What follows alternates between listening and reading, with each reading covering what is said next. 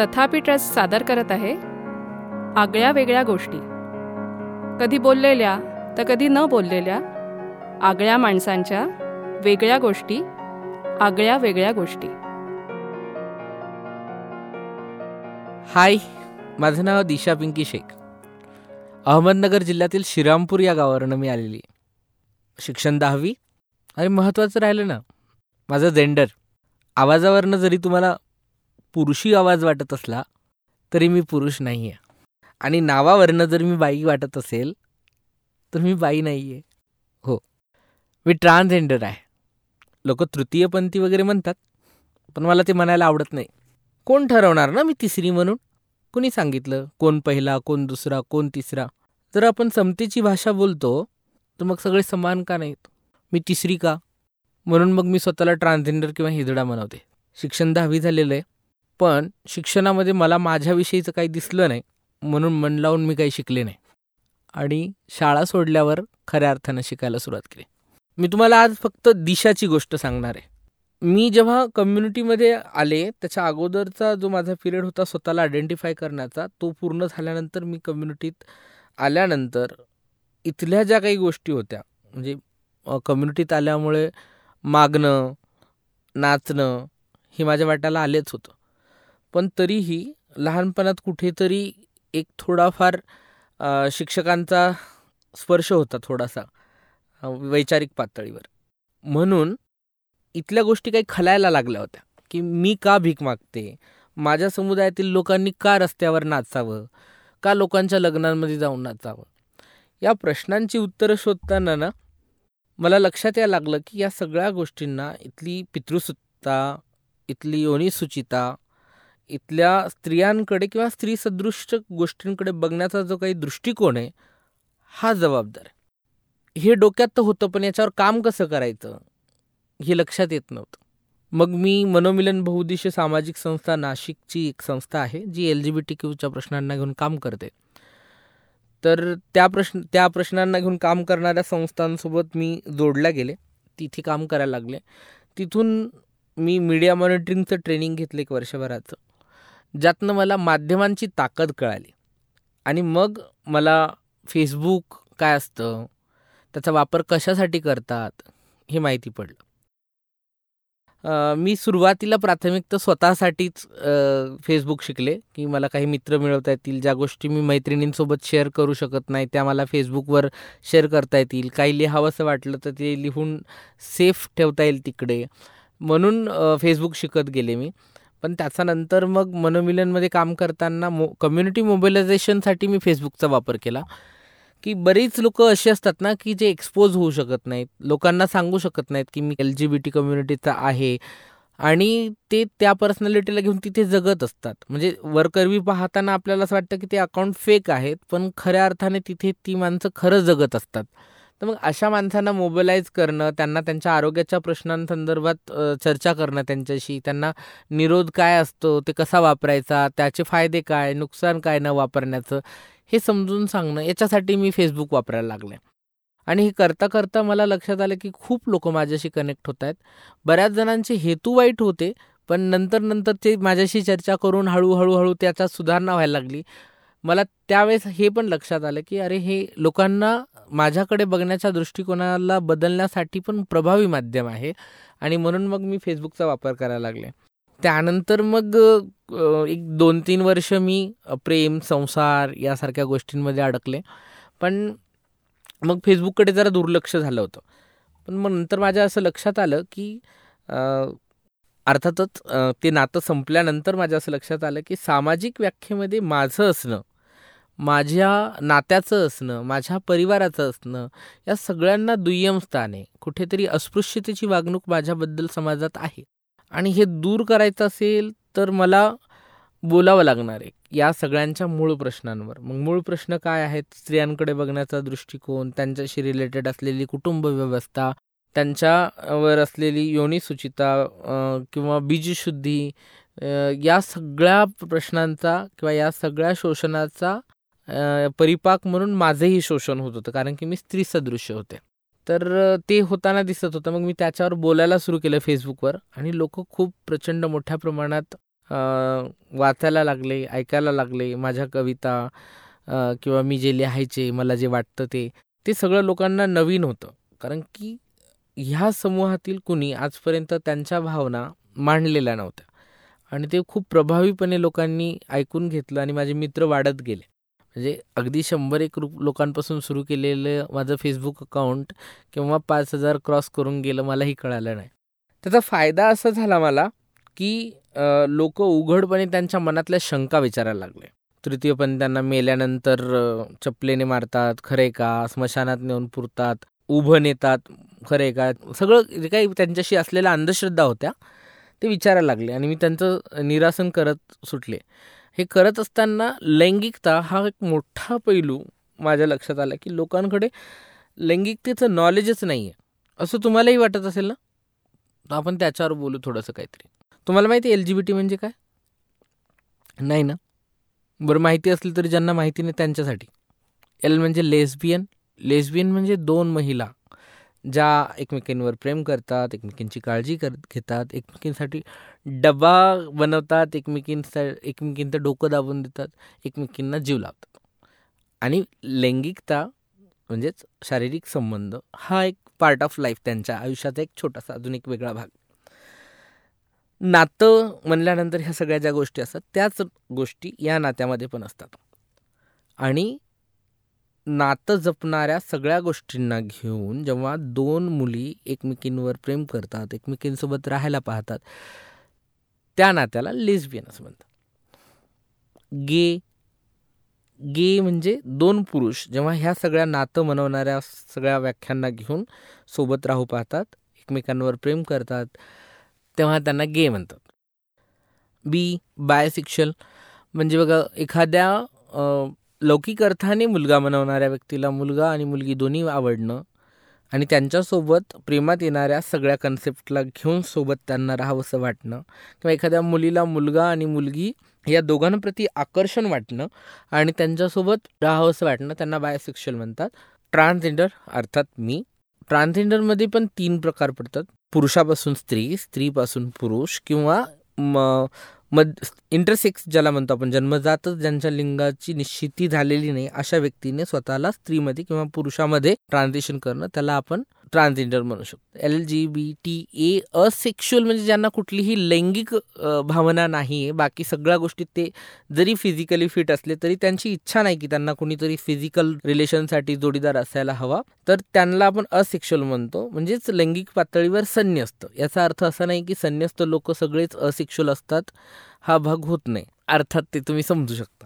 L G B T A I म्हणजे intersex आईच्या गर्भामध्ये त्यांच्या लिंगाला काहीतरी आयडेंटिटी त्यांची होत नाहीये अशांना आपण इंटरसेक्स म्हणतो. L G B T A I and Q Q म्हणजे क्विअर ज्यांना एक तर स्वतःची लिंगाची निश्चिती झाली नाही लैंगिकतेची निश्चिती झाली नाही किंवा झाली आहे पण त्यांना ती लोकांना सांगायची नाही.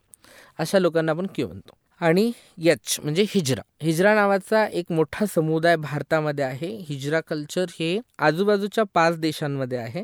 म्हणजे भारत पाकिस्तान नेपाळ भूटान श्रीलंका या देशांमध्ये हिजडा कल्चर आहे. आणि हिजडा कल्चर हे एक कुटुंब व्यवस्था मोगल शासन व्यवस्था आणि एकंदर इथली गुरुशिष्य परंपरा या सगळ्यांचं संमिश्रण आहे हिजरा कल्चर. तर हे सगळे L G B T A I Q H इतक्या लैंगिकता आहेत. अजून बऱ्याच लैंगिकता जगभरात आढळतात. माझ्या माहितीनुसार त्रेसष्टच्या जवळपास. तर या सगळ्या समूहातला मी एक छोटासा भाग आहे. माझ्या वाट्याला आलेलं जे दुःख होतं ते लोकांच्या सेन्सिटाईज नसण्याने आलेलं दुःख होतं. समाजाच्या नकारात्मक दृष्टिकोनामुळे मला मिळालेली ती हानी होती. म्हणून माझ्या नात्यातील अपयशाला मी असं डायवर्ट करून फेसबुकच्या माध्यमाने लोकांपर्यंत पोहोचण्यासाठी वापरलं. आणि लोकांना सांगायला सुरुवात केली की आमचं एक वेगळं जग आहे आमच्या वेगळ्या भावना आहेत आमच्या जोडीदाराच्या वेगळ्या संकल्पना आहेत आमच्या संघर्षाच्या वेगळ्या वाटा आहेत आणि ह्या सगळ्या तुम्हाला माहिती झाल्या पाहिजेत. याला धरून साहित्य आलं पाहिजे याला धरून माध्यमांनी सिनेमे बनवले पाहिजेत याला धरून तुमच्या वागण्यात बदल झाला पाहिजे. कारण की माझ्यासारख्या लोकांना सुधरा म्हणून उपदेश देणाऱ्यांनी हा विचार करायला पाहिजे की आम्हाला सुधरून ज्या समाजात जायचं तो समाज कितपत सुधारलेला आहे. म्हणून मी त्याच्यावर जास्त फोकस केला की शाळा कॉलेजेस कुठले पण सोशल इव्हेंट्स तिथे जाणं लोकांना जेंडर समजून सांगणं ते कशातून क्रिएट झालं जेंडर हे सांगणं हे मी सुरुवात केली. माझ्या प्रश्नावर बोलता बोलता माझ्या असं लक्षात आलं की माझ्या व्यतिरिक्त पण इतर प्रश्न आहेत. बऱ्याच टीनेज मुलांना जे हॅट्रोसेक्शुअल आहेत पण त्यांना लैंगिकतेचं नॉलेज नसल्यामुळं मग ते चुकीच्या मार्गाने स्वतःचे लैंगिक प्रश्नांचं समाधान मिळवण्याचा प्रयत्न करतात आणि वेगळ्या मार्गाला जातात. किंवा मासिक पाळी संदर्भात असलेल्या अज्ञानामुळे ते आपल्या आईशी बहिणीशी किंवा आजूबाजूच्या मुलींशी महिला वर्गाशी व्यवस्थित वागत नाहीत. तर या सगळ्यांना घेऊन पण मग बोलावंसं वाटायचं पण का बोलायचं आपण? मग माझ्या असं लक्षात आलं की आपण जर त्यांच्या प्रश्नांवर बोललो तर ते सुद्धा आपल्या प्रश्नांवर बोलतील कधी ना कधीतरी. आणि म्हणून मग मी त्या प्रश्नांना जास्त फोकस करून माणसं जोडण्याचा प्रयत्न केला. आणि महिलांच्या मासिक पाळीवर बोलायला सुरुवात केली कौटुंबिक हिंसाचारावर बोलायला सुरुवात केली. पितृसत्तेच्या अंतर्गत दुय्यमत्वावर बोलायला सुरुवात केली. ज्यातनं बराच तरुण वर्ग माझ्याशी जोडला गेला आणि मग त्या जोडल्या गेलेल्या तरुणासोबत मी माझ्या प्रश्नासंदर्भात बोलत होते. की तुमच्या आजूबाजूला जर माझ्याशी रिलेटेड काही लोक असतील तर त्यांना तुम्ही जरा समजून घ्या त्यांना त्यांच्या असण्यासोबत स्वीकारा त्याचा खूप पॉझिटिव्ह इम्पॅक्ट पडायला लागला की लोकांच्या वागण्यामध्ये बदल व्हायला लागला. अर्थात तो पूर्ण झालेला नाही अजून पण तरीही जे जे लोक माझ्या संपर्कात आले त्यांना मी जेंडरच्या संदर्भाने सेन्सिटाईज करण्याचा प्रयत्न करू शकले. तर मला असं वाटतं की हे मला मिळालेलं सोशल मीडियाच्या माध्यमातून खूप मोठं यश आहे की मला लोकांपर्यंत पोचता आलं लोकांना लोकांच्या भाषेत समजून सांगता आलं आणि त्यांच्याशी लैंगिकतेसारख्या किचकट आणि आपल्या देशात उघडपणे न बोलल्या गेलेल्या विषयावर बोलता आलं. माझ्या त्या बोलण्यामुळं माझ्याशी बरेच माझ्यासारख्या मैत्रिणी आणि मित्र माझ्याशी जोडल्या जायला लागले. मी जेव्हा किशोरवयीन अवस्थेत होते ना तेव्हा माझ्यासोबत या विषयांवर बोलायला कोणी नसल्यामुळं ज्या मानसिक घुसमटीला मी फेस करत होते ना त्या मानसिक घुसमटीला त्या मैत्रिणींना फेस करायची वेळ येत नाही आहे हे लक्षात आल्यावर मला जास्त आनंद व्हायला लागला. आणि यातनं मला बरीचशी अशी नाती पण मिळाली व्हर्च्युअल नाती. मग ती आई म्हणून असतील बहीण म्हणून असतील लेकरू म्हणून असतील अशी व्हर्च्युअल नाती मिळायला लागली. म्हणजे माझी कुटुंबाची जी काही व्याख्या आहे ती त्या व्याख्येचा व्यास व्यापत जात जात वैश्विक व्हायला लागला. म्हणजे अगदी महाराष्ट्राच्या कानाकोपऱ्यात माझे आईबाप बहीण भाऊ आहेत. आणि ते तितकाच जीव लावतात जितका आपण जन्म दिलेल्या आईबापांना मानतो तितकाच.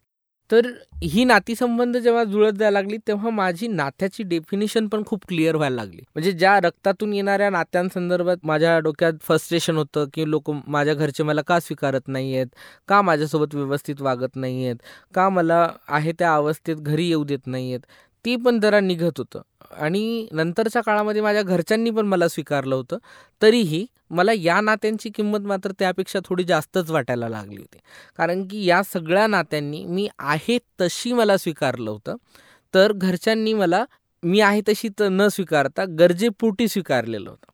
तर हा बदल मला दोन्ही रिलेशनमध्ये दिसत होता आणि मग मला हे निस्वार्थी पण व्हर्च्युअल जगातून आलेली नाती जवळची वाटायला लागली. आणि यातनं बऱ्याच मैत्रिणींच्या प्रश्नांना मला उत्तरं देता आली. त्यांच्याशी जोडून घेता आलं. वेगवेगळ्या संस्था आणि एन जी ओशी कनेक्ट होता आलं. त्यांच्यासोबत काम करता आलं.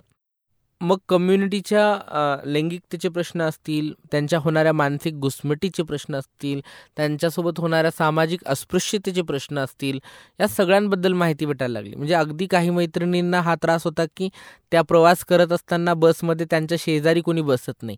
तर हा इश्यूसुद्धा त्या माझ्याशी शेअर करायला लागला की जो मी स्वतः पण अनुभवला होता माझ्या लिखाणातून लोकांपर्यंत पोहोचवला होता आणि त्याचं त्यांना कौतुक वाटायचं की अरे तुम्ही आमचे सगळे इश्यू लोकांपर्यंत मांडता आम्हाला भारी वाटतं. आणि त्याचं त्याचे परिणाम पण होत आहेत. म्हणजे अगदी माझ्या घरातल्या माझ्या मैत्रिणी मला म्हणायला लागले की अगं बाजारात आज तुझ्याबद्दल एकजण विचारत होता आणि तो सांगत होता की दिशाताई छान लिहितात.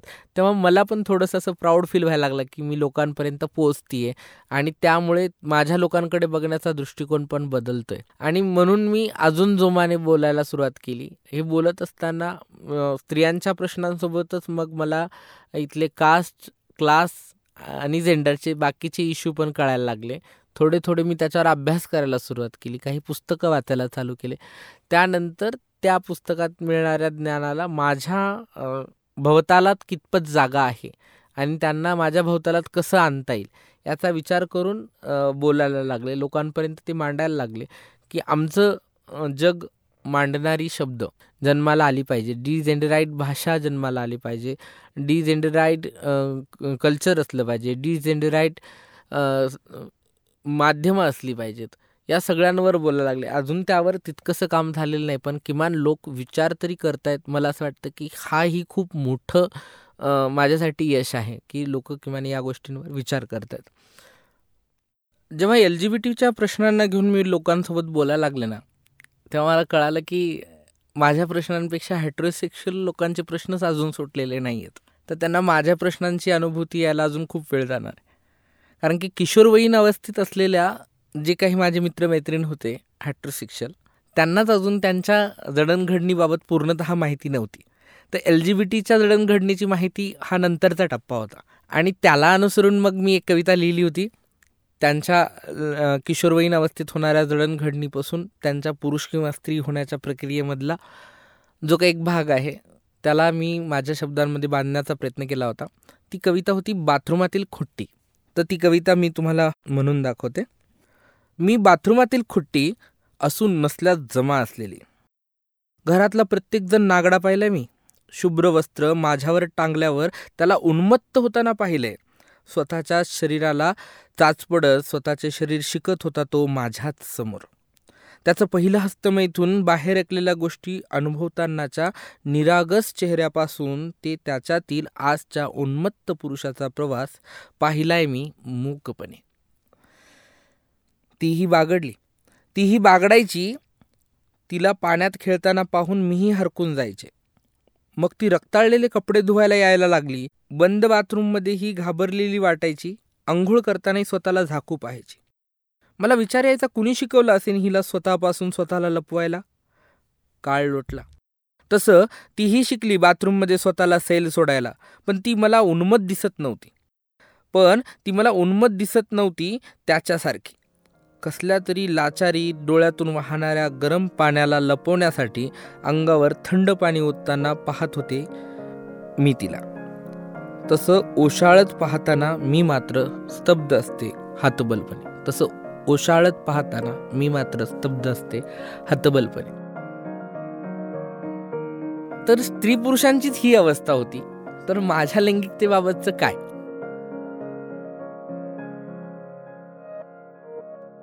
पुढे काय होतंय याची तुम्हालाही उत्सुकता असेलच.